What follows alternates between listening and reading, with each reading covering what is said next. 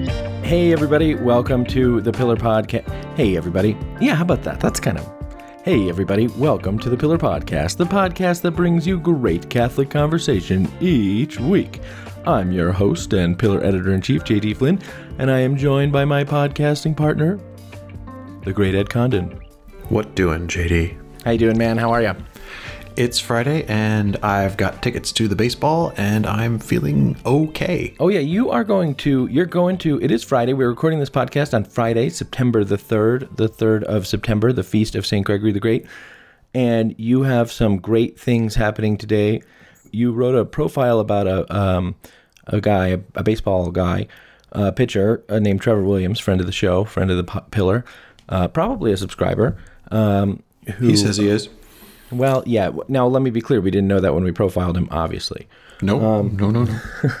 At any rate, you uh, you wrote a profile of the guy, and um, now you're going. He's going to play in the baseball game that you're going to tonight, the Washington Nationals against the New York Mets. Yep, you know, you wanna you wanna turn out and and support good people where you can. Well, and is the guy is the guy Trevor Williams, who you profiled a couple weeks ago at the Pillar? Is he um, is he on the mound, as it were?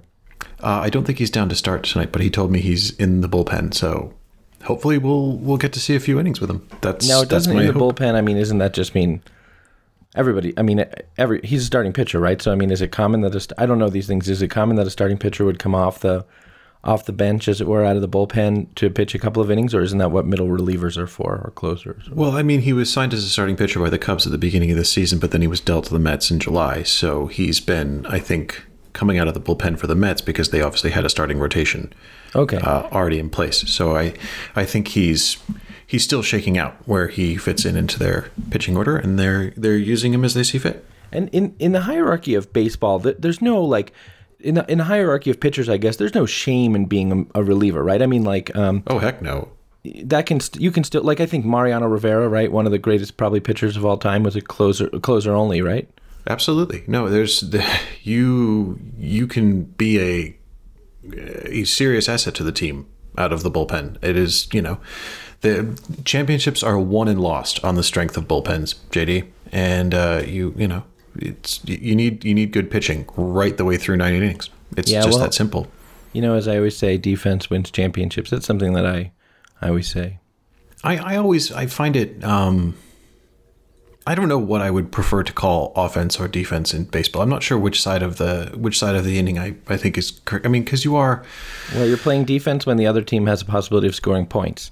So the Well, guys on true, the field with like the to- gloves in their hands, they're the ones playing defense. The guys with the bats. I know, but I think of I agree, but I, I think of pitchers as basically attacking the order. I mean, I you know it's I, I find it hard to believe that throwing a you know 90 mile an hour slider is is a defensive move. I, I, I don't think of it that way, but I mean you know anyway. Well, Whatever. another thing that I always say, I mean, this is just I, you know, this is, I don't know if this is true or not, but it's just something that I always say is that the best offense is a good defense. So I don't know if that's something that I that's probably true, although I also think that the best defense is a really good offense. that's what the phrase is, isn't it? That's the thing they say. The best defense is a good offense. Isn't that what they say?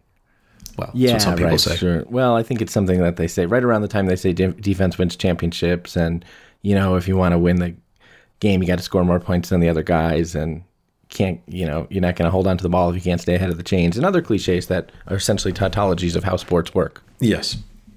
Who are you going to the game with? Uh, I'm going to the game with a good buddy of mine, and uh, and his son, who's also a uh, something of a pitching phenom for his age group. So I'm I'm, I'm looking forward to that. Oh, that's great. Is he the age that he says he is, or does he have like a fake uh, Cuban birth certificate? You know, like remember those Little League World Series guys who turns out they were like 16 or whatever playing in the, the Yeah, no, know, he's the- he's legitimately of the age of which he claims to be. He's not a student at Bishop Sycamore or anything like that. that story, listeners. If you haven't heard about this story, um, there something happened in sports last Friday that, and this is not a sports podcast, blah blah, blah, but something happened in sports last Friday that I think is absolutely fascinating and worth just talking about because, so you know, ESPN, the worldwide leader in sports, as they call themselves, the uh, what I think, uh, you know, ESPN. I don't have to say anything more there. ESPN airs on Friday nights. It seems uh, high school football games, Friday Night Lights, you know, and um, and usually like very very good teams and usually kind of prep school teams of you know full of like great recruits for college and whatnot. Uh, you know, I don't think they're they're just sort of um, airing you know the local parish High School or whatever. These are serious uh, serious teams full of semi-professional 17-year-olds playing football. And um, uh, and so last weekend, last, on Friday, they aired a game um, between um, IMG Academy, which is this sort of sports prep academy industrial complex in Florida. Is that a fair way to describe it, Ed? I, I think so. I think that's fair. Yeah. So kids who are like you know top recruits and i think a couple of sports but kids who are you know really top recruits and and very very good or maybe you know um, go there and essentially train with like world class trainers and things like that in order to sort of advance their their prospects of a, of D1 recruitment or going pro in their sport or whatever like that or whatever it is. So so that that team IMG Academy played on Friday night on ESPN a team called uh, Bishop Sycamore uh, or Bishop Sycamore Academy, and um, and IMG just walloped them. I mean, just like just absolutely walloped them. But that's not the most interesting part uh, of what happened. Ed, I'm going to let you. Uh, what what happened? Well, what turned it turns out that Bishop Sycamore doesn't exist. Um, that there is no such school anywhere in the country. Um, that most of the players fielded by the so-called Bishop Sycamore Academy uh, were grown men, well outside of the band of what you might call high school age, or even I guess I think college age in a lot of places. I think most of the team it turned out were guys who had um, transitioned out for one reason or another of junior college football teams. Uh, the coach, I think, had a had a warrant outstanding somewhere. Uh, yeah, the something. coach had a warrant. It, it, it turns out Bishop Sycamore exists in one sense. It well, uh, it's it's not clear, and in fact, the state of Ohio is investigating it because they say, well, we're a charter school, and um, yeah, they say we're a charter school chartered in the state of, of Ohio. The the Ohio Department of Education doesn't have a sort of clear record that that's a thing, and there's no clarity that there is ever even a person named Bishop Sycamore. At the same time, the state of Ohio hasn't yet been ready to say absolutely this school, which they say is an online only charter school with football, doesn't exist in part because it sounds like they're not 100% sure that the, these people that this sort of group of people didn't actually get a charter. But in one way or another they're not teaching anything and they're not they're not fielding a football team other than they played some games last year and then they played this game. But like you said these people are people who are out of high school. Many of them you know i think over 18 uh, who this was sort of like it was like they concocted their own last chance u or, or last chance high i suppose yeah, I, that, that, seems to be what it is. Is they, and again, at least as I understood the reports that I read, a lot of them had been through junior college football programs and things, and they they seem to have just basically said, "Well, let's create a fake high school and right. um, get on TV, and maybe somebody will recruit us." And I I, find the whole thing hilarious. I, the fact that they called it Bishop Sycamore, I thought was yeah. brilliant because it's just such a perfect sort of identikit Catholic high school name. Um, and you know, what what made the story even better was they got absolutely Drubbed. They didn't score any points. These like these these they, semi-professional like, seventeen year olds losing record. It's not like this was an aberration. Yeah, no, that's exactly right. They they yeah like they, they, are stink. not uh, right. Exactly. If you're going to create you know a fabricated last chance U, the thing to do is to be good at it. You know, just to be good at the thing, the sport, football. Because even then, it could be like, well, they were a fake school, but boy, did you see that tailback, and he's getting offers from Florida State, or you know, whatever. But it's just like, nope, they were outgunned, outmatched, and outmanned, and and not real. Yeah, it was a bunch of full-grown men who got their backsides handed to them by a bunch of high school kids, and it is hilarious. Which for me, I I always sort of hold out the possibility, like, okay uh, if I practiced for six months, you know, I, I, always hold out the possibility. I bet if I practiced for six months, I could probably walk on to a D1 school as a punter. This is just something I'm, I'm willing to believe about myself at any given time. So these adults getting walloped by high schoolers kind of discourages me from my own football dreams, I guess. Well, maybe, but maybe you've just picked the wrong team and the wrong sport. I mean, I, through most of my youth, I was under the impression that thanks to, you know, films like Rookie of the Year, I was only ever one banana peel away from being called up for the Cubs. And right. given how they're doing right now and the depth of their squad, I'd say I, I still have a reasonable chance of walking onto that team if they'd give me a look. So, you know. now, one thing that I find really funny is there was a headline about Bishop Sycamore today. You know, so this is a fake school with fake players playing fake football. And there was a headline today saying that um, uh, they stiffed the hotel where they stayed on the bill. And it's like, of course, of course, they stiffed the hotel. I'm outraged. I'm outraged I, I cannot believe that this that fake bunch of fraudsters team, with the coach to pay their hotel did not pay their. I cannot believe it. You know, I mean, here's the thing. I hope that whoever is the the mastermind behind the Bishop Sycamore ruse. Mm-hmm. I hope he at least had the good sense to trademark Bishop oh yeah, Sycamore. sure, because somebody's going to make money off those jerseys. I would I would buy a Bishop Sycamore jersey or at I least know. a T-shirt. I absolutely would. Hundred percent, I would buy a Bishop Sycamore T-shirt. and it's entirely possible that someone it, it is entirely possible our readers um, our readers really like you and, and our listeners to the show really like you and so they send you stuff and uh, so. I, I, if Actually, if, can we pause there? Because I want to just say, um, somehow an underground movement has developed where people have started sending me minor league baseball hats, and ordinarily I get very hinky about people sending me things or acknowledging that I exist or whatever. But this this is just impossible for me to be anything other than incredibly flattered by. So thank you. Um, I really appreciate it. people send, have a people have been sending you hats people have been sending you cookies I, I got a I, I have a hat um currently on the shelves of my office for the Joliet Slammers that is autographed by their starting pitcher that was sent me by a priest of the diocese. And you know what, guys? This is like this is the thing I won't say no to. Thank you. I you know, just thank you. Yeah. Well, uh, yeah. So anyway, people send you stuff. I also am on the show, but people send you stuff, and um, uh, I would not be surprised if an Ohio listener, because I have to imagine that there are Bishop Sycamore T-shirts like in on sale right now, like in gas stations and other places in in Ohio, and I would not be surprised if a listener deigns to send you one. I I, I would wear that. Yeah. Well, uh, that was not. I mean, I expected to have a diversion, but that was not actually the diversion that I expected to have. And we're going to have to move on from my anticipated diversion, other than to say um, that uh, last week, you know, I was talking about uh, Fountains of Wayne, not the band, but the store, the Fountains of Wayne, the store, Yes. and uh, and saying that it was the the um, the inspiration for the name of the band of the same name. And uh, and that I was speculating that it might have been on 287, which I, in retrospect I realized didn't make any sense because I think 287 doesn't have com- a commercial strip attached to it. But then someone um, someone reached out to me uh, to tell me where they were from that part of New Jersey and to like tell me where uh, the store was. I can't remember what.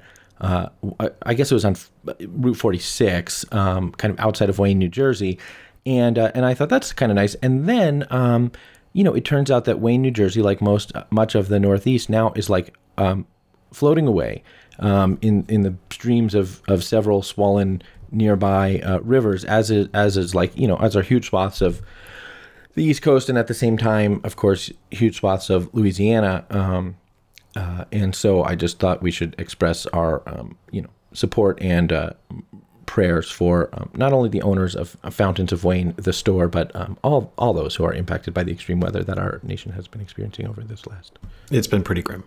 it has. In fact, we have um, had sort of on our schedule, but not um, sort of slotted in plans to interview a Louisiana bishop about kind of just his ongoing experience with pastoral needs during hurricanes and things like that. But the, the the interview keeps not happening, and part of the reason why the interview keeps not happening is that he's actually like helping people who are dealing with, you know, absolutely flooded parishes and churches and these kinds of things. And so the, the people who are there, who are in these places, are really rolling up their sleeves and dealing with this gigantic cleanup and these kinds of things. Yeah, no, it's all hands to the pumps. I mean, there was um, a, a priest I was I was trying to get in touch with just to see if he was okay in Louisiana and you know how things were going, and basically he couldn't answer his phone first because there was no um, mobile service, and then because there was no power, so he couldn't plug his phone in. And then what I did he was like, oh, I'm sorry, I'm just spending all day chainsawing trees that are Right. laying across the road. You know, Yeah. So no, it's it's all hands the pumps out there, and you know, I'm certainly praying for them. Yeah.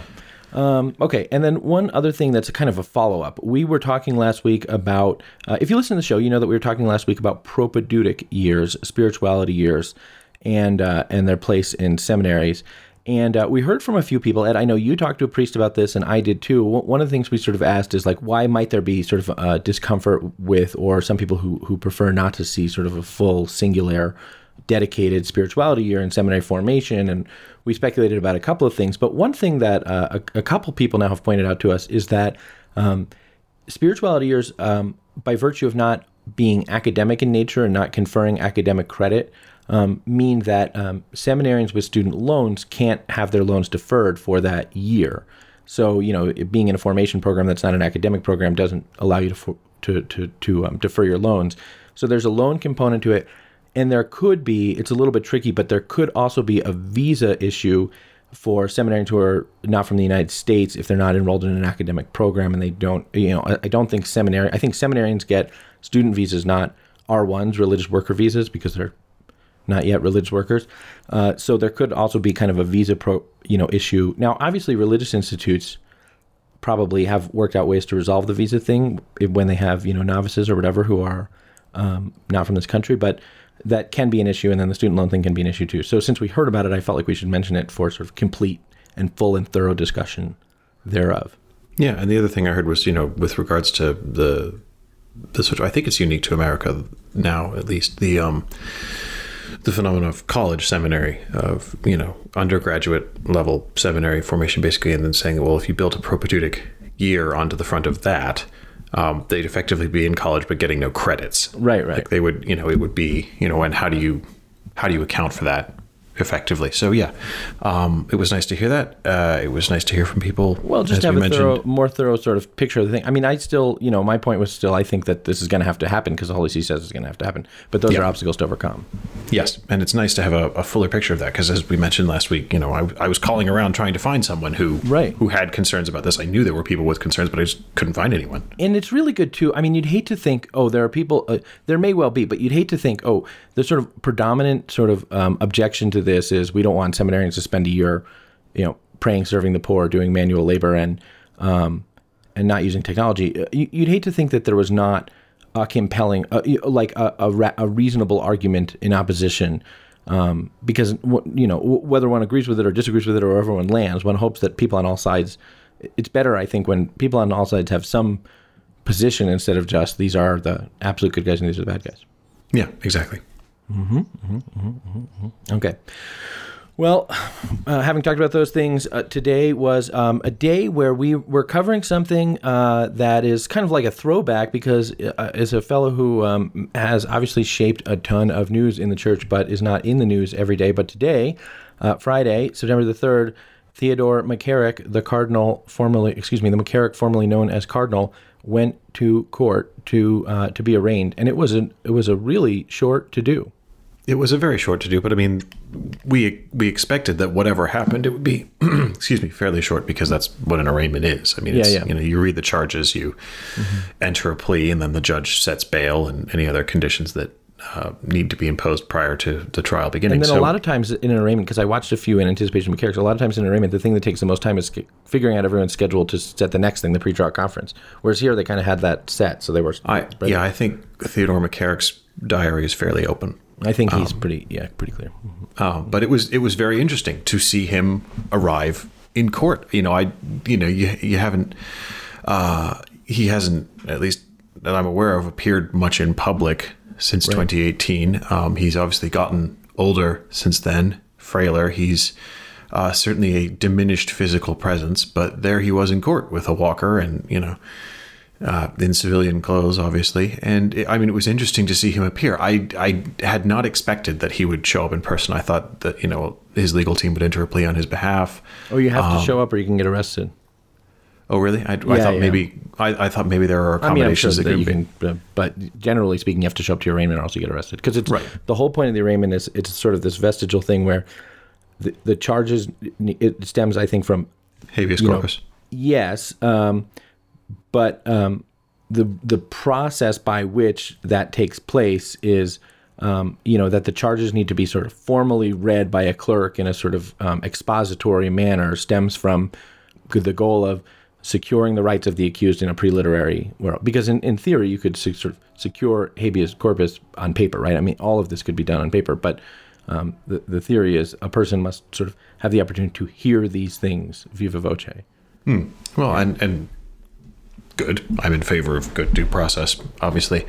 Uh, and it also, I mean, just brief as brief as the appearance was, the fact that he was there, the fact that he was there himself, yeah. uh, entered the and they entered the plea of not guilty and everything. Uh, it just goes to show this this is happening. This is really happening. Um, there doesn't appear to be any suggestion he's going to plead illness or infirmity or you know inability to stand trial or anything or even like that. Seek a plea because his his yeah. attorneys keep saying, "Well, we we're gonna." They said it again today. We're gonna to to, to like to the press there, like we're gonna um, prove this. You know, we're looking forward to making our case in court and these kinds of things. Like these are not people who are saying we're gonna um, you know, we'll, we'll see how this works out or something like that, but who are at least intimating that they intend to resolve it in trial rather than with a plea or something else.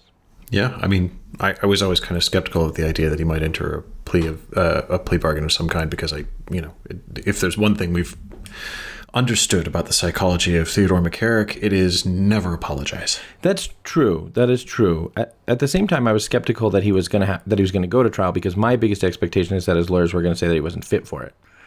Um, and know, yet he there too, he is. And yet there he is. I'm yeah, eh, five thousand dollar bail, mm-hmm. which. Uh, so here's an interesting thing. I wondered is the is the five thousand dollar bail tied to some sort of empirical juridic benchmark or practices oh. in Massachusetts, or is that a legitimate assessment of what's a sizable chunk of change for Ted McCarrick these days? Oh yeah, I don't know. That's a good question. Like, what are the bail guidelines and how are they? Should we cover that? Do you think we should cover that? Well, if we if we can, I don't know. I don't know. Um, I mean, because the question that came to my mind when they said five thousand dollars was, I thought I, you know, it, has been an open question and point of fascination for me for, well, three years now is where's McCarrick's money? Where did mm-hmm. it go? Yeah. Because he had a lot. Um, you know, he had a personal slush fund as Archbishop of Newark and then also Archbishop of Washington that had, you know, millions of dollars cycle through it over the years. And he was pretty good about spreading it around. Um, but, you know, I'm, I'm curious. W- what are the worldly means of Theodore McCarrick. I, you know, it's it to me is a lingering question about his entire case, his entire career in the church. Um, I I would like to know, and you know, if if it turns out that five thousand dollars is a sort of standard bail benchmark figure in Dedham, Massachusetts, then cool. But on the other hand, if you know, there's a there's a court practice somewhere that says no you set it to you know it's pegged to some sort of percentage of assets or income or whatever so that it's reflective of status then i would be interested to know that. I don't think that's the case and the reason why is because i i i, I mentioned this in a sort of thing i wrote about what arraignments are a couple weeks ago but you know kevin spacey was charged with effectively the same crime in massachusetts a couple of years ago um, on martha's vineyard. And uh, and eventually the charges were dropped because they couldn't there were issues with the evidence and people wouldn't testify and th- these kinds of things. But um, he was indeed arraigned and uh, and um, not assessed any bail. Um, so he um, was released, sort of as they might say, on his own recognizance, um, rather than with a set bail at all. And obviously, I think Kevin Spacey has more money than Theodore McCarrick. I suspect, um, you know, uh, and so um, I don't think it would be tied to sort of a percentage of assets or or something like that. Uh, you know would be interesting to find out. But the more interesting question, the reason why you're asking, is exactly this: the one, the, one of the pieces of of the sort of McCarrick universe that has not at all been resolved um, and come to the fore, and really in which there could be um, significant information about um, the life of the church and what sort of the McCarrick sequence can reveal about the life of the church and help us to understand, therefore, make able to be reformed in the life of the church is his uh, financial practice. So we know that he was a great fundraiser. Uh, we know that people, when he was Archbishop of Newark and when he was Archbishop of Washington, were giving money to effectively something called the Archbishop's Fund, which was something, you know, of effectively a, a McCarrick, an un, unmonitored McCarrick slush fund, um, and uh, um, you know, it, which we know had more than six, you know, had six figures or more of cash in it. With six figures coming in and out of it every year, from what right, we can tell. Right, exactly. It seems that in Washington, when he was in Washington, he was rather than taking a salary, effectively expensing his life to his, his to the McCarrick Fund, which raises tax questions and questions about archdiocesan um, monitoring and financial responsibility and these kinds of things because these were archdiocesan funds, and so it could be an issue there. Um, but none of the financial information about McCarrick has really come to light. Um, we asked Cardinal Tobin, the Archbishop of Newark, what he would release about his own sort of internal investigation into McCarrick, kind of culturally in Newark, but also financially, several years ago, and he told us that. Um, he couldn't release anything because there was um, an ongoing attorney general's investigation, which is true. Um, and there's still an ongoing attorney general. Well, which is it is true that there's still an ongoing attorney general's investigation. Uh, it's not manifestly clear to me that that means the archdiocese is sort of legally prohibited from releasing anything. But he he said that that was what he had to do. But that investigation sort of has not closed. And I, have talked to sources in New Jersey who, you know, I, I I wouldn't say I'm at the point where we could sort of report the status, but I've certainly talked to sources in New Jersey close to the attorney general's office who say that there are any sort of number of iterations of electoral politics in play about when the investigation, you know, might close, and uh, and so um, that is sort of forestalling things there. And in the Archdiocese of Washington, no sort of reason has been given. There's just sort of Well, the initial reason no. that was given under the time of Cardinal Wuerl was that they were waiting for that the, all the relevant files about McCarrick's finances had been transmitted to Rome as part of the sort of dragnet towards producing the McCarrick report. But we've had the McCarrick report now, yeah. Um, so Where is it? But again, right. But the answer is- seems where to be is just it? But no. um, as as we've noted in a lot of our financial reporting over the years, uh, the Archdiocese of Washington don't tend to answer questions about that. Well, that's one thing about the Archdiocese of Washington that seems to be sort of interestingly true generally is that there is a dichotomy. I, I didn't know we were going to go there, but there is a dichotomy between, um, and, and it's being noticed. This is not just Ed and JD saying there's a dichotomy. I hear this from other journalists now more and more often between the the rhetoric of Gregory at the at the time of his of the announcement of his appointment to Washington. Um, I will always tell you the truth. I have to regain um, credibility and trustworthiness by telling you the truth. The playbook of circling the wagons has been proven to be bad, and we are Right, going to break from that. um, and the media strategy of the Archdiocese of Washington, which again, a lot of journalists would say, not this is not Ed and JD with an X. This is my observation of a lot of journalists and my conversations with a lot of journalists who would say the Archdiocese of Washington is one of the more closed press shops in, in the American Church. That it's simply just hard to get responses or answers out of them. Um, that uh, you know that that questions get sent in and don't come out, and uh, and so um, that this information hasn't come out it, it, it's it's interesting, you know, if a strategy is endure, right? If so, the idea is okay. The McCarrick thing in 2018 was a scandal, um, and people are sort of demanding accountability, um, and some aspects of that accountability have not yet emerged. There's a way in which it might be thought, okay, well, one strategy is just endure, just wait that out. And um, and it, the funny thing is, it can be an effective strategy because the longer you wait, the fewer people keep at you know the fewer people there are who keep asking for things, and then eventually the people who do keep asking for things end up looking fringy, right?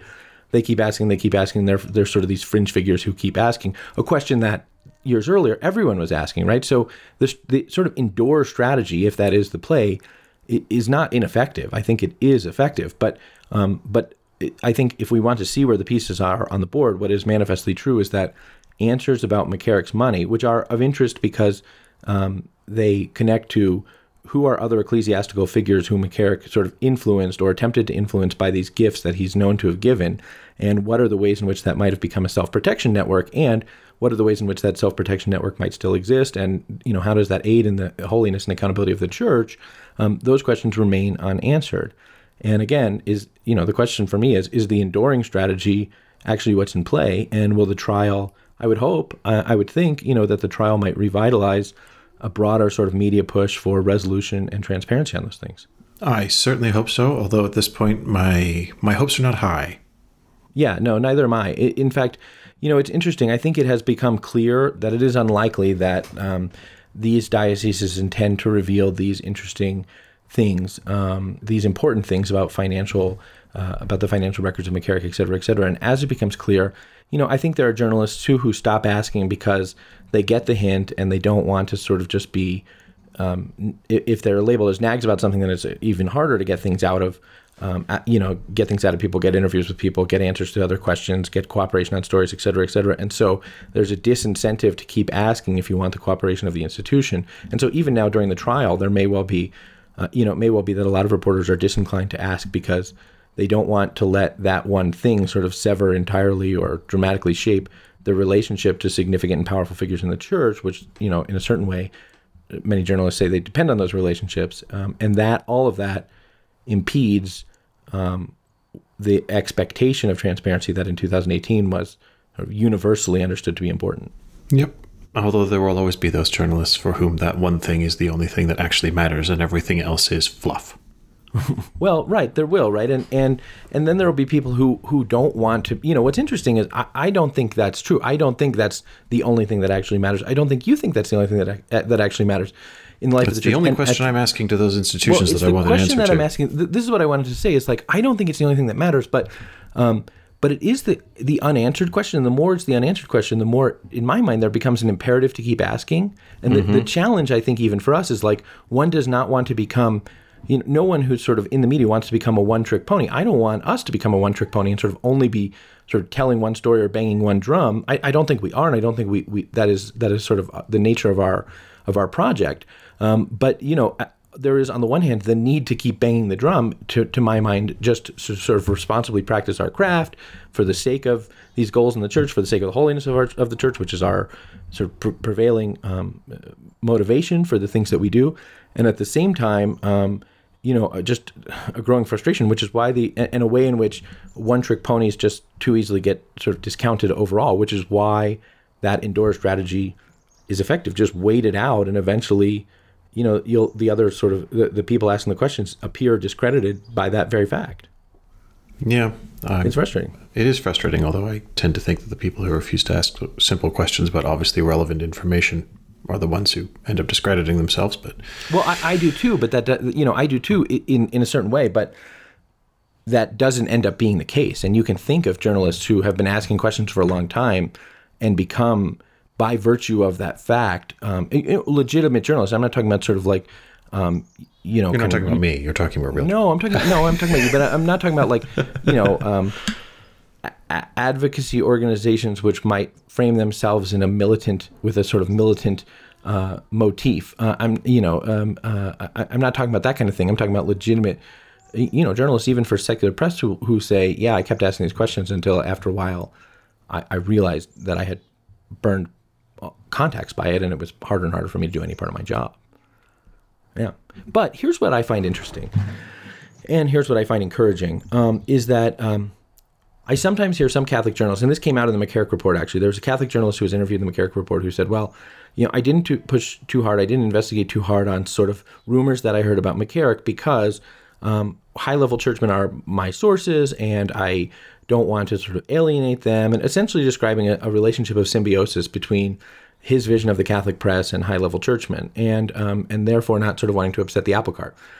You know that obviously I think for a lot of people was sort of um, eye opening. But one part of it that was interesting to me is that um, I find the people who are our most uh, effective um, sources and the people who become most reliable sources are not. I mean, it is a mistake to think that high level churchmen are going to be the most effective sources. The most effective sources are people who are in and around the church, who love the church, and uh, and with whom a relationship of, trust can be built over time. And so this idea, like, well, I don't want to, you know, if, if I take off the cardinal, I can't do my job. That strikes me as a sort of relatively narrow frame of reference for doing the, the job. Yeah, I, I would agree. I, I would absolutely agree. I I could say more, but I don't want to appear to be ungracious. I feel like we're sort of plunging back into all the stuff we were talking about in 2018 and 2019, and we're and with the tri- with this trial the next date of it is October 28th. I feel like we're going to be talking about a lot of those things again by the time of the U.S. bishops meeting in November. I mean, man, it will be really interesting. By the time of the U.S. bishops meeting in November, the McCarrick trial will be in its throes in one way or another. So the next date is something called a pretrial conference, and that's ahead of the jury trial. But it's it's entirely possible that a jury may in fact be convened by the time of the bishops meeting in November. So there will be that. There will be the uh, election of a new general secretary of the USCCB after the former general secretary resigned, and there will be this ongoing debate about um, the Eucharistic coherence document. So that meeting is just going to have, which will be the first, insofar as I can tell, unless things continue, I think, to be virusy. Um, that is expected to be the first in-person meeting of the bishops in years now. Uh, since 2019. Yeah, since, since 2019. November 2019. Yeah, and um, and it's going to be an intense one. I, as you know, don't often look forward to um, USCCB meetings, but that one is going to be very, very interesting. There's going to be a lot going on. I There's going to be a lot of news, which yeah. is why I'm looking forward to it. And um, and so one of the things you know that that with the McCarrick trial there and the election of a new general secretary, one of the things that um, will nevertheless be a sort of prominent part of that meeting will be uh, this uh, debate over a drafted Eucharistic coherence document and a possible vote on a Eucharistic coherence document. And the news this week, um, both from Texas and the White House, I think may shift the terms or shift the positions of some um, in the course of that debate. I do agree. I think that the the the upper and lower bound of the sort of neutral middle bishop is going to shift as a result of this because of course we had the the Supreme Court declined to block the Texas heartbeat law coming into force, which is not to say they upheld the constitutionality of the law. They simply said that the abortion groups that sued to get a stay against the law basically um, didn't have standing that they couldn't prove harm so and the law just before you go the law uh, prohibits abortions in texas after a fetal heartbeat can be detected So Which is generally usually around six weeks. And Yes. and mo- since very few abortions take place before six weeks, it, you know, effectively prohibiting abortion in Texas. And uh, and so the law was challenged to the Supreme Court. The Supreme Court might have sort of injuncted it while it was litigated, made, you know, blo- stopped it from coming into force, but instead allowed it to come into force effectively while it will still be litigated, but allowed it to come into force, meaning that right now it is illegal in Texas to perform an abortion um, on a, a child uh, to to abort a child who whose heartbeat can be detected by heartbeat detection machines. I don't know the names, but um, uh, so the Supreme Court didn't block that. And then mm, what happened after that? Ed? Uh, well, our quote unquote devout Catholic president, Joe Biden, uh, issued a, a memo from the White House in which he said that he had personally ordered the White House counsel's office to coordinate a whole of government response um, to basically insulate abortion providers from the terms of the Texas law. That basically Biden has mobilized the entire executive branch of the federal government to try and spike a you know, again, saving the constitutionality of the law being litigated in court, which is ongoing, an otherwise duly passed piece of legislation by a state government. Uh, and which is interesting to me because, of course, uh, when Joe Biden was uh, participating in a vice presidential debate back in 2012, he was asked about his beliefs on abortion and his party's platform on abortion. And he said that life begins at conception, that this is the teaching of his church, and he accepts it in his personal life, but he does not believe that it was his place to impose his views on anyone else. And it is my, I, I think, my pretty straight reading of the facts that President Biden's views have changed on abortion and also his views on imposing his views on abortion on other people. Well, that's just it. Is this seems to be a real um, an actualization of a shift that Biden has sort of demonstrated over the past several years. So, I mean, you know, it, I think most listeners know that at one point Biden sort of um, mo- represented himself as as pro life, and then over time began to sort of fall into the personally opposed but um, camp, and then um, as he began running for president, shifted from personally opposed but to um, uh, advocating for maximum abortion advocacy. yeah, yeah, advocating for um, a, a f- the passage of federal law through Congress that would uh, essentially uh, uh, enshrine uh, legal protections for abortion in federal law.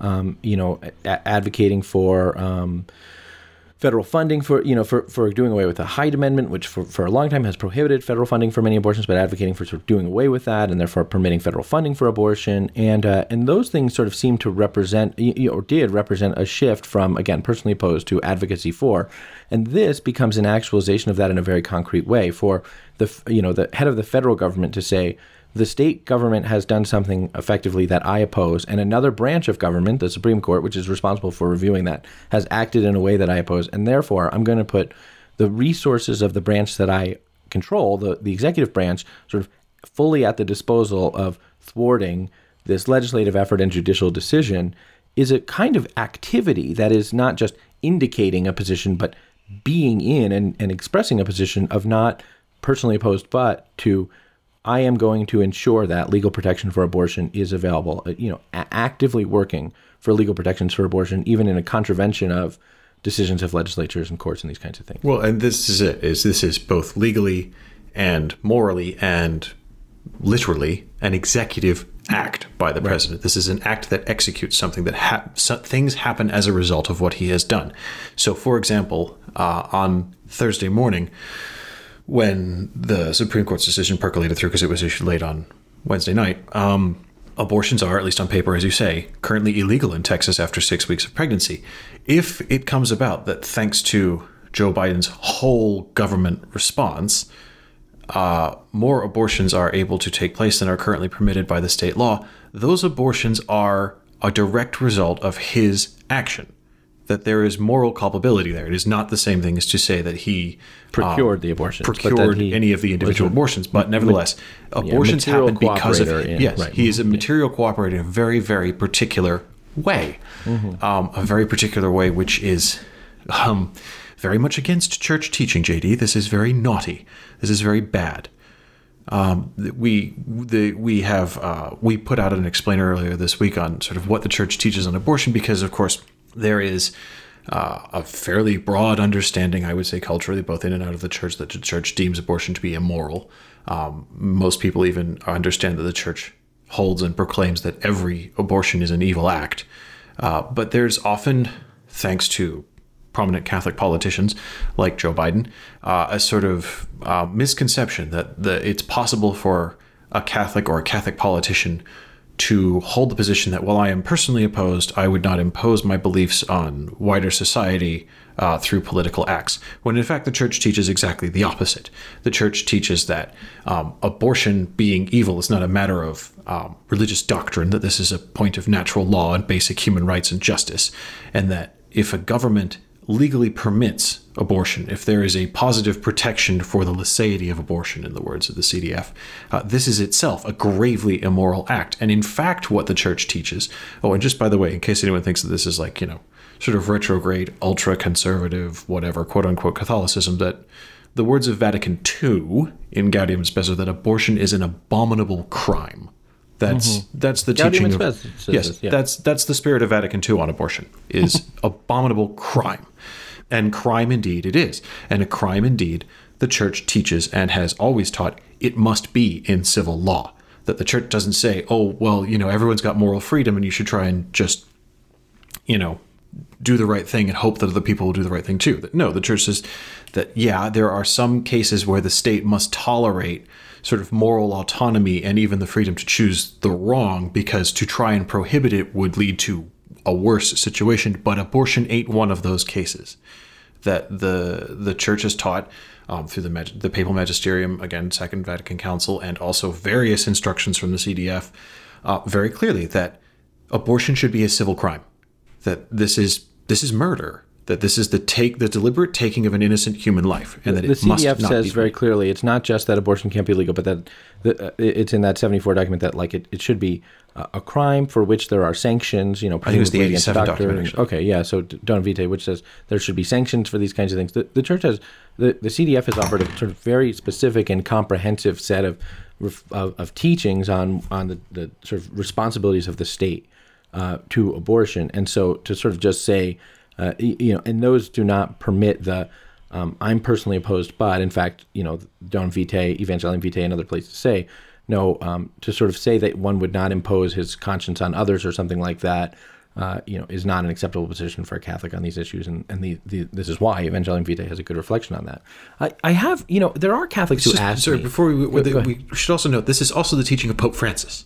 Right. That Pope Francis has called abortion eugenics. He's compared it to Nazi eugenics. And, and said, talked about this first principles idea. Um, yes. You know, so the notion, the, the notion, oh, the, there is an argument of uh, that is said of we can't uh, prohibit abortion until we have a sufficient social safety net to care for every child and, and mother who uh, is in poverty or something like that. And it is true that we should have a sufficient social safety net to care for every child and mother. And the social safety nets in America are, are anemic. And I'm, I'm, you know, pretty um, boisterous on a robust social safety network. But um, the one thing that's worth noting here is that the church's documents on this have said consistently um, ending legal protection for abortion is a matter of first principles required for assuring just social safety nets and social justice in other ways. So it's not let's get let's make everything perfect and then we can um, prohibit abortion. It's um, it's uh, let's prohibit abortion and then seeing the real lay of the land respond appropriately and justly. Right, and and none of this is to say that um, the proper way to hopefully end abortion is just to pass new laws or yeah. to get the right court judgments. I want to be clear about that because there is kind of this mechanistic approach to, well, we need to end abortion by just capturing the right organs of state and making it illegal and anyone who goes against it throwing them in jail. Like that that is not a complete solution here. That it is necessary to create an actual culture of life because let's be clear, the way you get laws passed that make abortion legal or illegal is by a consensus, by mm-hmm. a, by having a body politic that elects people who will do that. So you're never going to see, for example, a congressional law prohibiting abortion or enshrining the full scope of Roe v. Wade as Biden wants to have happen passed without a suitable democratic consensus to elect a body of persons who will pass that law. So it is right. absolutely essential, not it would be a nice add-on, but it is essential that this is primarily a cultural event that we have to create a culture of life that this is necessary and not to do so is to doom any progress like the Texas heartbeat law to a temporary victory. Because even let's be clear, even if Texas, um, even if the Texas law stands, like I don't know if you've been keeping an eye on the demographics of Texas, the political demographics of Texas, but I mean, it seems like pretty much everyone in Southern California is moving to Texas. Yeah, the blue, Texas is uh, you know the bluification of Texas or whatever. Yeah, I mean, Austin is basically San Francisco with cowboy hats now, um, which I do. I want to be clear. I, I don't mean that in a good way. Um, but uh, you know, and also Houston is you know what the third largest city in the country now, I, or I think fourth that's right. anyway. So, Fourth anyway, and in that's that- definitely reliably um, of the sort of voting persuasion that yeah. would overturn this law. So you can have a Texas heartbeat law um, on the books, and that's great. And let me be clear: every single life spared as a result of that law, for as long as it's able to stand, is good and worth it. But we, we, we need a permanent solution. We need something that is going to end abortion permanently and is not going to just be a question of, well, whoever won the last electoral cycle gets to set the terms. That we need to get past that. Yeah, I think I think that's absolutely right. Whether that what what what that means, whether that means, you know, that's why people I think continue to talk about the Human Life Amendment and a constitutional amendment to prohibit abortion, these kinds of things. I, I'm outside of my realm of policy expertise by any stretch of the imagination, but it is true that the sort of um, the sort of seesaw uh, of abortion politics is not uh, a sustainable reality. Right. Well, and, and to be clear, I, I have, if I had to pick a percentage chance of the Supreme Court eventually upholding the Texas heartbeat law when it gets there for actual consideration on its merits, I, I think it's probably pretty low. I, I, I would say I have 30% confidence that the Supreme Court would uphold the Texas heartbeat law. Um, because, I mean, let's be clear the five justices who uh, voted not to issue a stay against the law are, are it's not going to get any bigger than that, no matter what.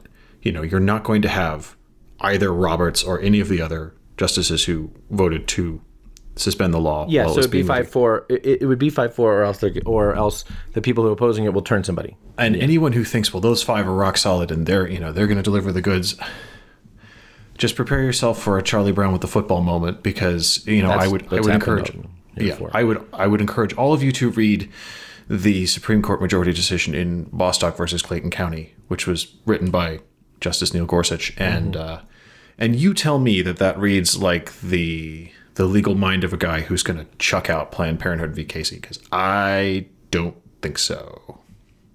Yeah, I, I think that's I, I, I think there's a I think there is indeed a low probability.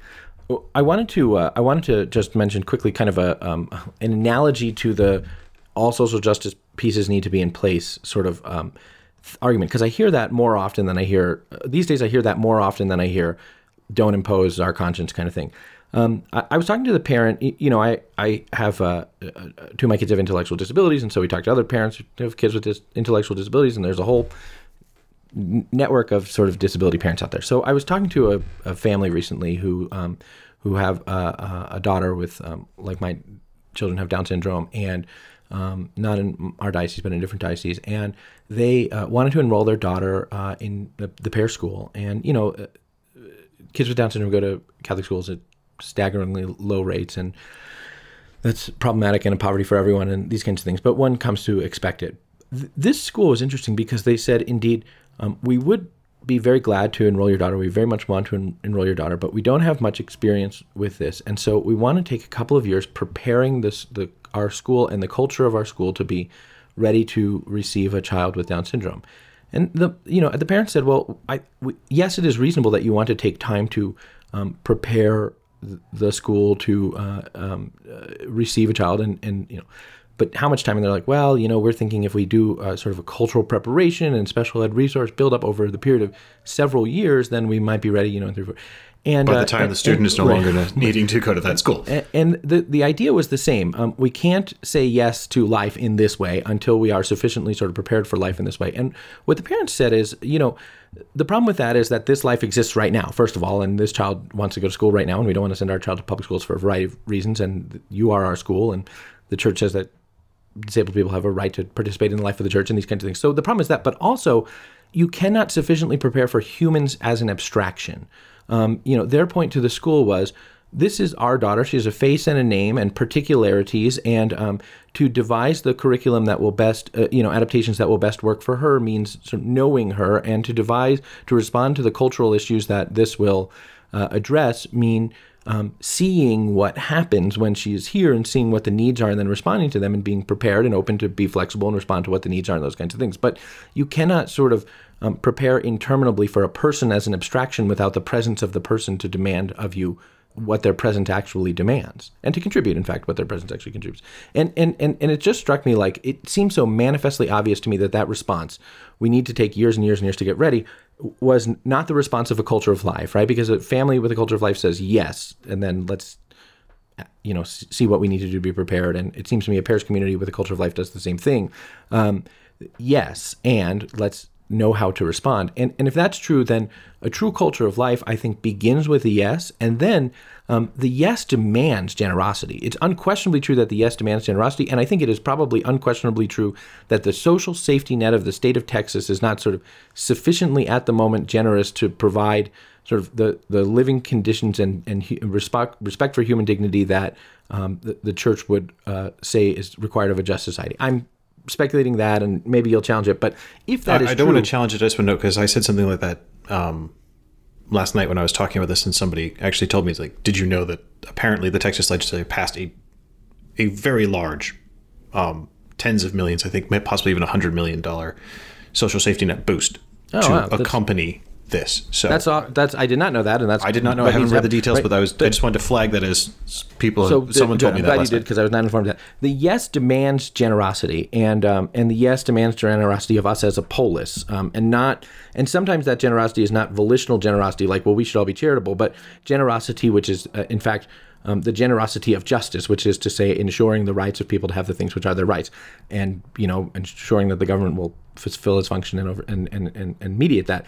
Um, all of those things are true, but um, it does not seem that to me that you get there without the yes, because the the the the the um, um, move uh, of preparation for an abstraction, first of all, just becomes sort of paralytic, and um, and second of all, there are always ways in which the fear of saying of the yes or the opposition to the yes or whatever can find other modes of preparation that lead to um, the not yet. So that was the one thing. Now, there were Catholics who were asking me and have continued to ask me, okay, if I were in the Texas legislature, though, do I, and I'm Catholic and I'm pro life, would I have to support the passage of this law? Like, there, there are some interesting fact, sort of legal aspects of this law, the way in which, you know, the, the state uh, law enforcement agencies don't have the responsibility to enforce the law, in fact, can't re- enforce the law. Rather, it gives the prerogative of citizens to, fi- to, to, to litigate. Uh, you know, to sue those who perform abortions um, or otherwise facilitate abortions. So This this surprised me. The objection to, um, and because this is something Biden made a huge song and dance about it. You're inserting strangers into the into the most you know personal decisions. First of all, the government is a stranger, and second of all, Joe Biden and his administration are trying very very hard to inject the strangers of the government into the private moral calculus of Catholic doctors who don't wish to be compelled to perform abortions and Catholic nurses who don't wish to participate. So he's fine injecting strangers into that private moral calculus. Um, but the other thing is, like, as a legal matter, the idea of private prosecutions is not weird. Like this has existed in the common law system since the 16th century. That you know, in not long ago in Britain, certainly, um, I think it was only like as recently as 200 years ago, or maybe even less than that. Like all prosecutions were private. That that's that's the only way you could get satisfaction in law was the agree. There was the victim brought the case. Um, that that this is not uh, a legal innovation by any stretch of the imagination. Um, again, I don't know the I don't know the state by state breakdown here or in federal law, but again, in in the UK, which you know, again, we have a common common law system. Uh, private prosecutions are still perfectly acceptable. That there are entire organizations like the Royal Society for the Prevention of Cruelty to Animals that have huge swathes of their entire purpose of being to bring private prosecutions regarding relevant law. I- And an attorney told me that that's how Medicaid fraud or Medicare fraud works in the United States too. Is is effectively yeah Medicare fraud effectively that there's you know there's a similar sort of mechanism of enforcement. So, um, but but nevertheless, I mean, people have raised that objection. So a Catholic asked me, or a, few people asked me, would I, uh, as a Catholic in the Texas legislature, be required to support this law? And and I do think it is true that uh, you know, if a person had a set of objections to the mechanisms of the law or the, you know, enforcement mechanisms, I don't think the church says. In, in fact, it, seems to me clear from having read the the relevant instructions. The church does not say one must support every single you know kind of law which would prohibit you know which would limit legal protections for abortion or something like that if one thinks that the, the means of doing so is unjust or something like that.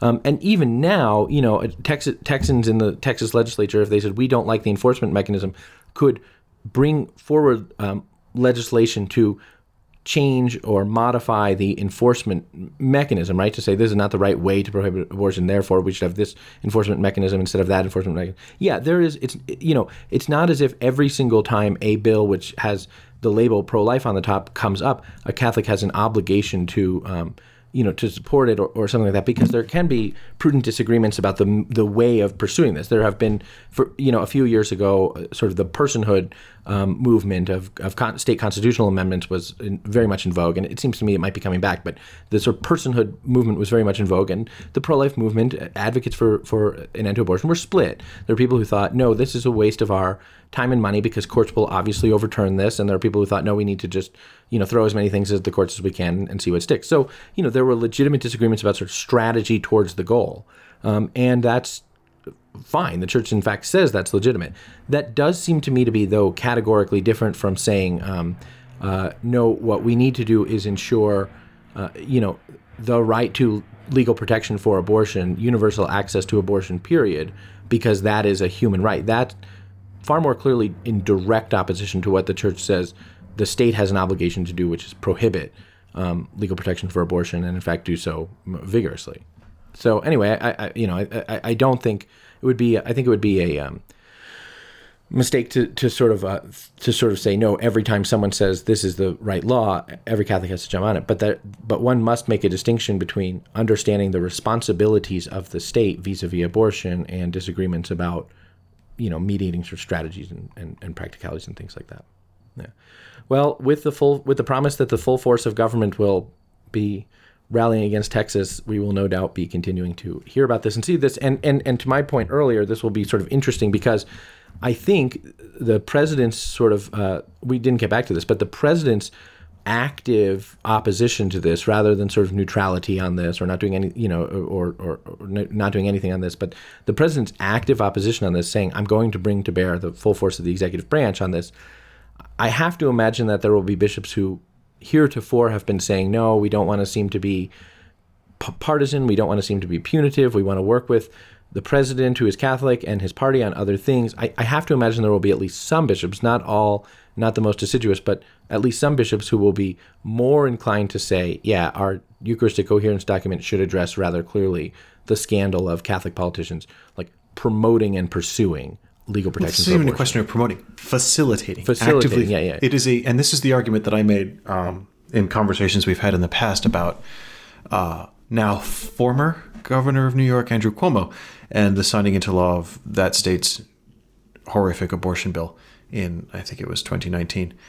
Uh, is that there is a difference between a single vote in a legislature to support an, a, an abortion law uh, and a sine qua non executive act. That is an act that without which it could not happen.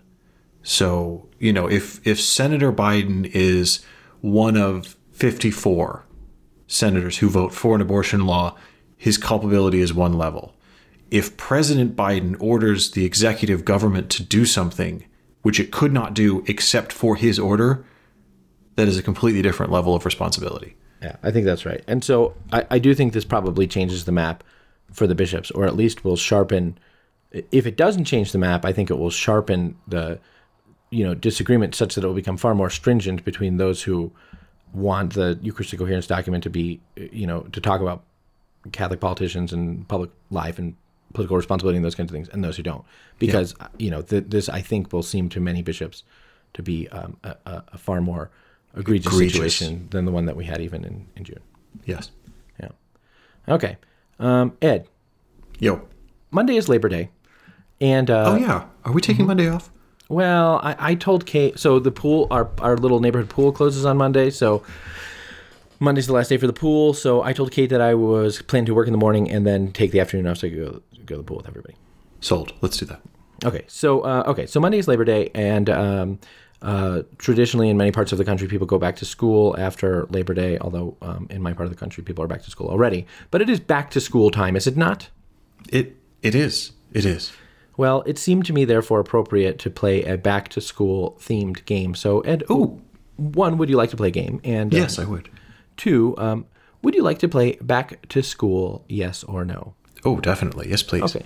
So these are things which are um, affiliated in one way or another with um, with with school, with um, either uh, uh, young people school or college or something like that. So affiliated in one way or another with school and things on which I suspect you may have strong ed esque um, opinion.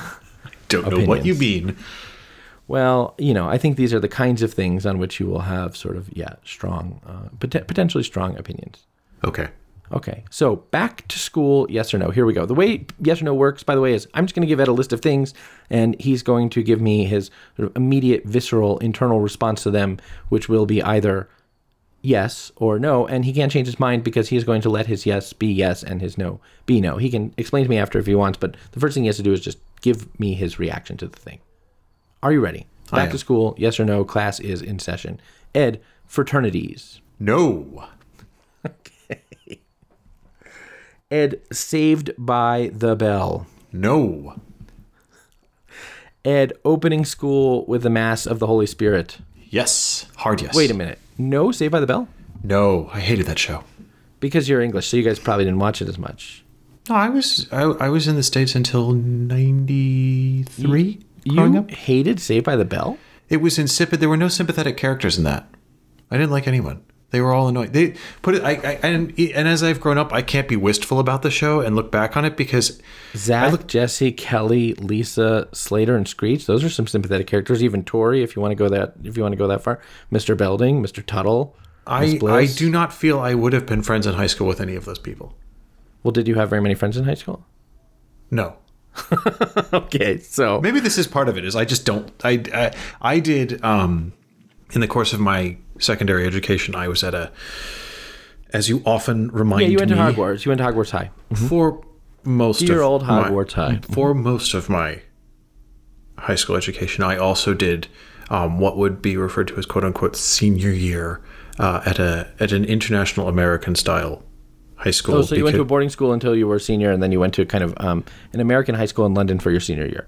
because the theory was I might wish to apply to American universities, Uh-huh. uh, and um, so it would be easier to do if I had a sort of American style transcript. Uh, Did you have to? Did your teacher at any point stand up on a desk and make you rip out the pages of your poetry book?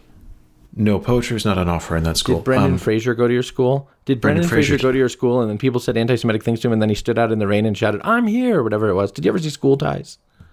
I I saw bits of it like when it was on TV once. Oh, that's a good Um, movie. Yeah, but anyway, I, I did not have a pleasant experience. Chris of- O'Donnell. Chris O'Donnell went to the same high school as my father. Oh, your father went to School Ties? No, no, Chris O'Donnell, the actor. Yeah, he Chris O'Donnell, the actor, is from the North Shore of Chicago. Oh, I didn't know that he was in the worst Batman. Yes, he was in the worst Batman. That is true. Okay, Um, so anyhow, you went to so you went to you went to you, you didn't do senior year at Hogwarts because you your wand broke. Anyway, my my experience of American high school education was not a positive one. I found it something of a culture shock, and so I I I do not have warm fuzzy feelings either of it or consequently its sort of sepia tinted '90s uh, version of Saved by the Bell. What about Stacey Carosi though? Uh, I'm drawing a blank on that one. Oh man! So there was a summer when the whole Saved by the Bell crew worked at something called the Palisades Beach Club, and uh, you know it was just a way to get them out of the school, and it was the summertime, and uh, and it introduced a new character, the boss's daughter, her name was Stacey Carosi, played by the great um, Leah Remini. Um, uh, uh, once and formerly a Scientologist. Uh, I, I don't think she's, yeah, she's out of it. Once and formerly a Scientologist. And anyway, Leah Remini was the love interest for Zach Morrison, also for young J.D. Flynn. And so, um, Aha. yeah, and uh, and Zach, I, I can't remember the exact details, but Zach won a beach volleyball game, and by virtue of winning the beach volleyball game, um, Stacy Carosi's dad, an port, a portly fellow gave him a car. He, he throws the keys up in the air. He goes, "Remember, Zach, this one's for the car." And then Zach spikes the ball or something like that, and then he tosses the keys to him. And the episode ends. And I, had, uh, you know, every I, I think every red-blooded American male of my vintage um, had a thing for uh, for Miss Stacy Carosi. But you were, you know, obviously you were talking. I was about unaware of. I was yeah. unaware of this. Yeah. Okay. Well, trapper keepers. I don't. Could you? Could I have more information, please? No. Moving on. Uh, charter schools. Uh, yes. Okay. Playground teeter totters. Oh yes. Okay. Uh, homecoming dances. Uh, no. you do not. You don't like the. You don't like the homecoming dance, huh? You don't. You don't like the homecoming dance. Well, again, bear in mind the majority of my education was single sex, so those. I, don't get me wrong, I like the guys, but I, I don't need to do the jitterbug with them. I don't know what that means. Uh, Sadie Hawkins dances. Again, more information, please. A Sadie Hawkins dance is a dance. I don't know if they're still. They might have gone out of vogue because it's probably uh, not no longer um, appropriate. But uh, traditionally, a Sadie Hawkins dance is a dance. I don't know who Sadie Hawkins is, and neither do you. But a Sadie Hawkins dance traditionally is a dance at which women ask men to the dance rather than the sort of customary thing. Oh, it's a sort of leap year proposal type thing. Well, I don't know what that is, but sure. Well, the, the custom is that on a leap year day, women propose to men marriage as opposed to. Oh, okay, yeah. So it's a, it's a leap year thing. Yeah. Uh-huh. You, Do you like Pirates of Penzance, by the way? Uh, no, I'm not a Gilbert and Sullivan fan particularly. Okay.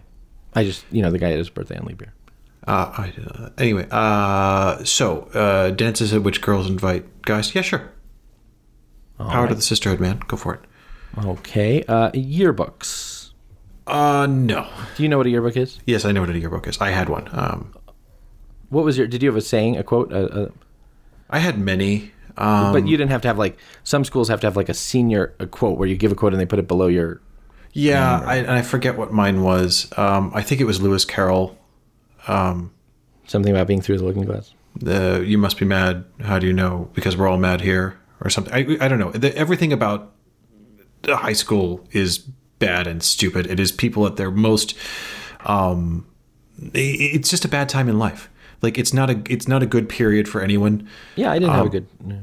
everyone is you know people who think they're smart aren't, aren't anywhere near as smart as they think they are people who think they're funny are actually not funny at all like the only anyone who's who's going to be a great person in later life is probably not having a great time in high school and anyone who's having a great time in high school and for whom high school is genuinely sincere and positive and excellent life experience it's like well then they're the kind of people who peaked in high school so you know mm. okay. I j- yeah yearbooks no thanks there's nothing in my year i mean i yeah, don't have I, my I've never had an. In- I, I don't know where it is. I've never had an interest certainly in looking at it, or I, I think I got it because you're sort of required to get. I, I, I agree uh, generally speaking with your assessment of high school. Although I like two things: um, debate team. Well, three things: debate team, student newspaper, and I had a great car. Did you have a car? I had a great car in high school. I did had not have a car. First of all, the driving age 79 record was 18. Supreme. Yeah. Well, sucks for you. I had a great car, but I didn't have a school parking spot. You know, there was a lottery for a school parking spot. I didn't have that, so I to park, uh, uh, just like kind of in the neighborhood around the school, and then hoof it in. It's neither here nor there. School newspaper was fun. I enjoyed that. I will grant that much. Beer pong. No. Agreed. I have never played beer pong, but um, moving on to what JD drank in high school, Southern Comfort. No. See, I associate that with school because of my own problem. I started going to pubs at the age of 16 and that was, you know, Yeah. fine. So I, you know, the, the, the, the high school drinking culture of your average English public school is a fair distance from the American experience, I think, Oh, I can because imagine. there's just a, a wider cultural acceptance of drinking. It's not to say that it doesn't go wrong and, you know, excessive drinking in your teenage years is bad for your health and all that stuff. You shouldn't do it. and you know, wasn't it true that in the last book Draco was going to meetings? I don't, more information, please. Um, Esports. Uh, this is the this is this is when people have like varsity teams for video games. Yes. I sure I I, I don't I don't get it, but you know what? Go for it. Why not? I, I didn't know that. I didn't expect that, but I, I'm, I'm fascinated to hear it. All right, sir. Um, class rings. no. Yeah, totally. Mm, Yeah.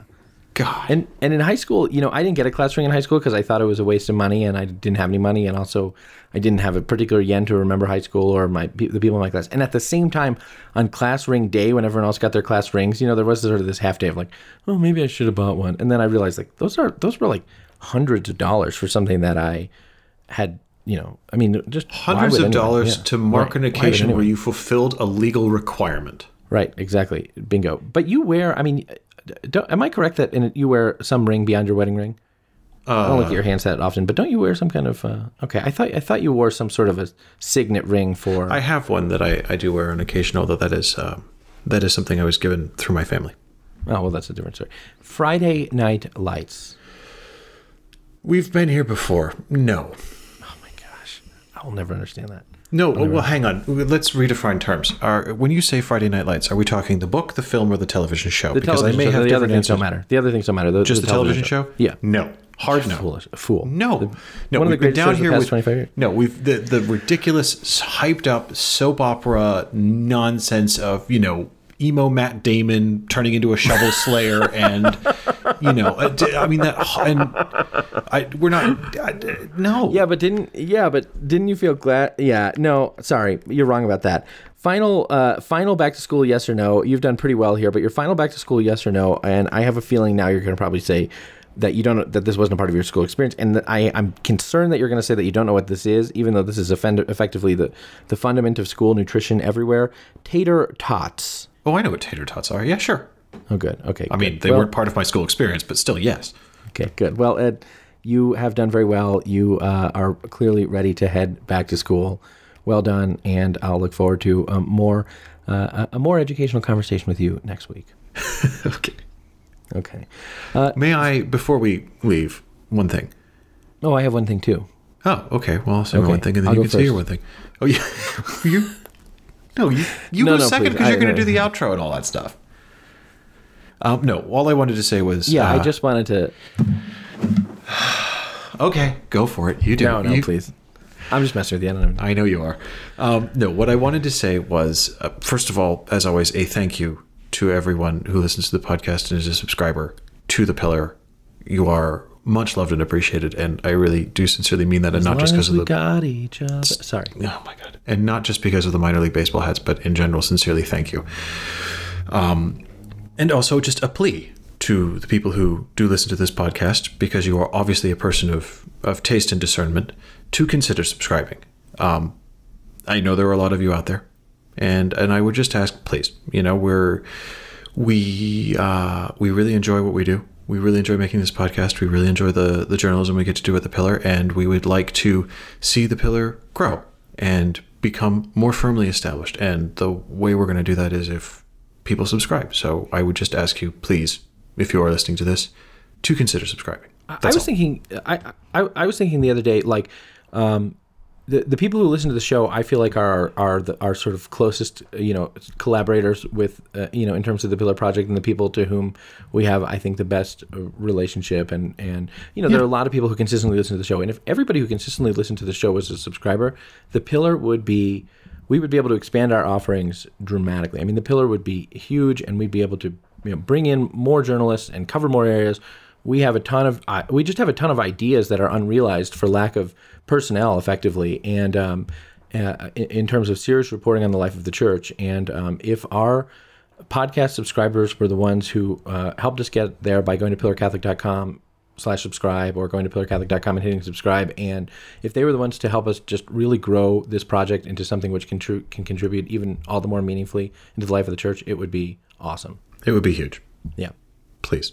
The Pillar Podcast is a production of Pillar Media and Ed and JD Production. I'm your host, JD Flynn, and I have been joined for this great conversation by Ed, uh, Tater Tot, Saved by the Bell, Go Bayside Tigers, uh, Condon, and uh, we will have more Saved by the Bell adventures for you next week. Ed, Yeah. say goodbye. Eh? See you guys. Okay.